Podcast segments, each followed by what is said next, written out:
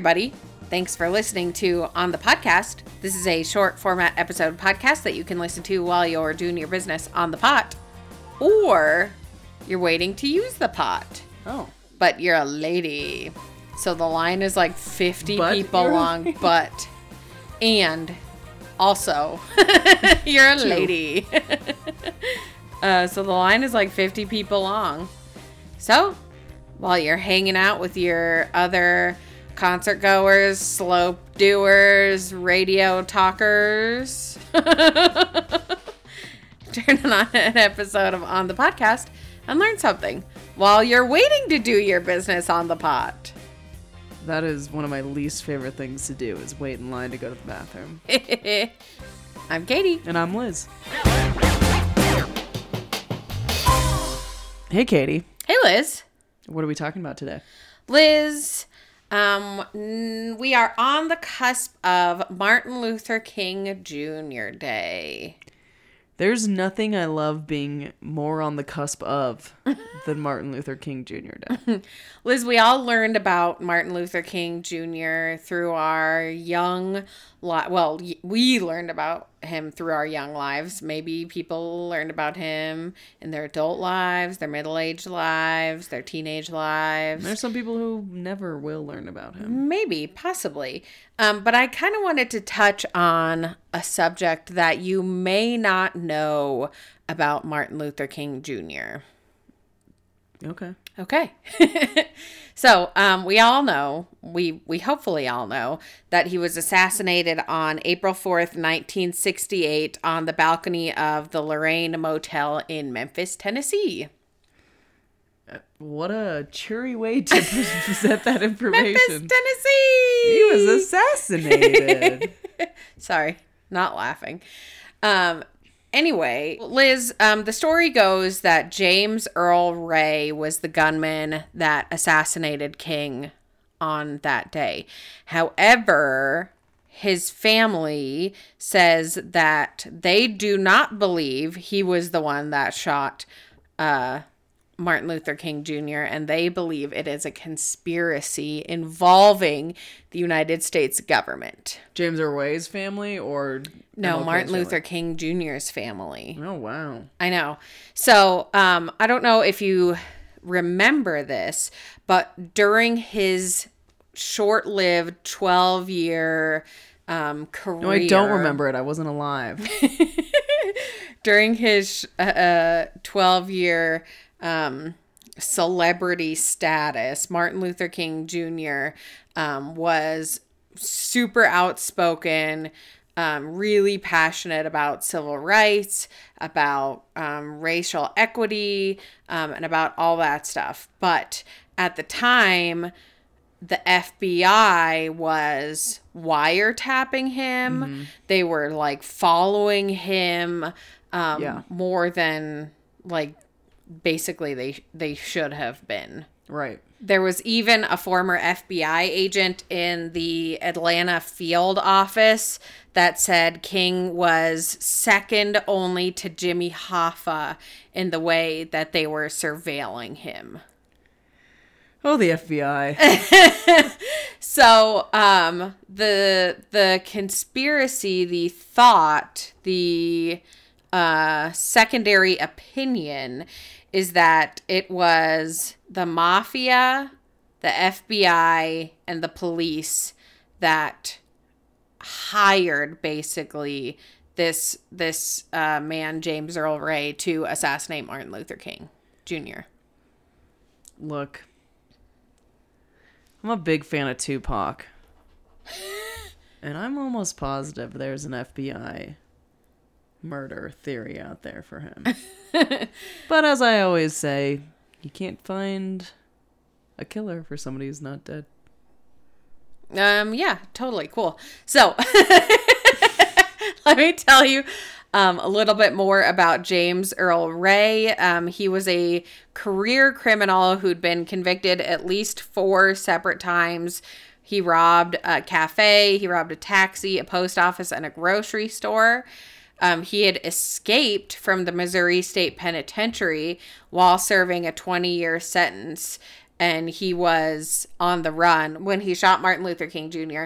Um, and he was uh, arrested in June 1968 at Heathrow Airport in London with two. I hate that airport.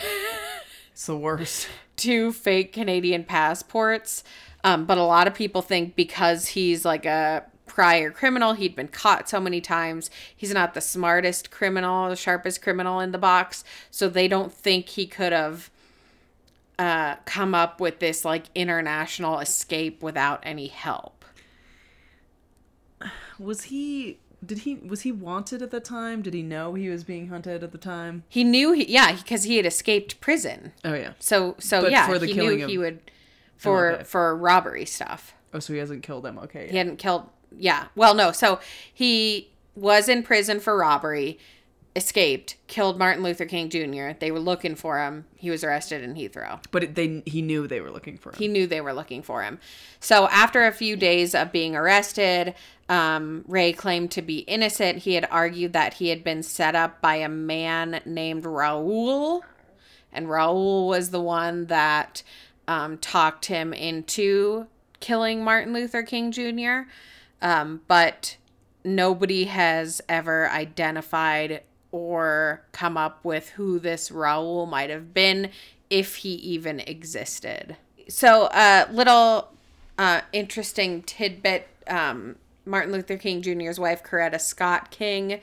Uh, she publicly, she and her family publicly voiced their opinion, saying, We don't believe that he's the one that shot Martin Luther King Jr. Uh, Dexter Scott King, who was the son, uh, visited Ray in prison. Um, and he actually died the following year later. Um, Ray or Dexter? Ray Ray died the fo- the following year. Liz in 1993 HBO conducted a televised mock trial about the assassination um, in which Ray gave his first testimony uh, his first public testimony um, and in that Lloyd Jowers, who owned the restaurant below Ray's room, said that he was involved and Ray had been set up to take the fall of killing Martin Luther King Jr. Whoa. it's getting a little convoluted.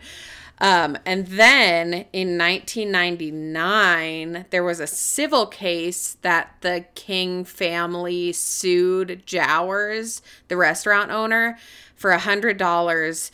So the outcome of this civil trial was that the jury decided that um, Jowers was likely involved, not Ray, as well as other government agencies.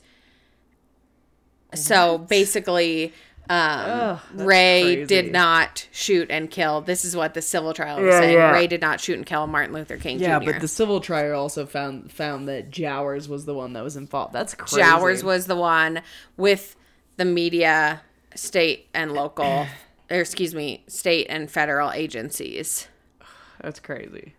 This wasn't a criminal case, so like nothing. Right. So there's no like repercussions. yeah, there's no other than, like, repercussions. Nobody got convicted of anything or anything like that. But Um, there's still implications. there's still implications. Um, in 1998, the Department of Justice investigated Jowers' claims, um, and they concluded that they weren't credible. Um, but the King family still is contesting that Ray was not the one who shot Martin Luther King Jr.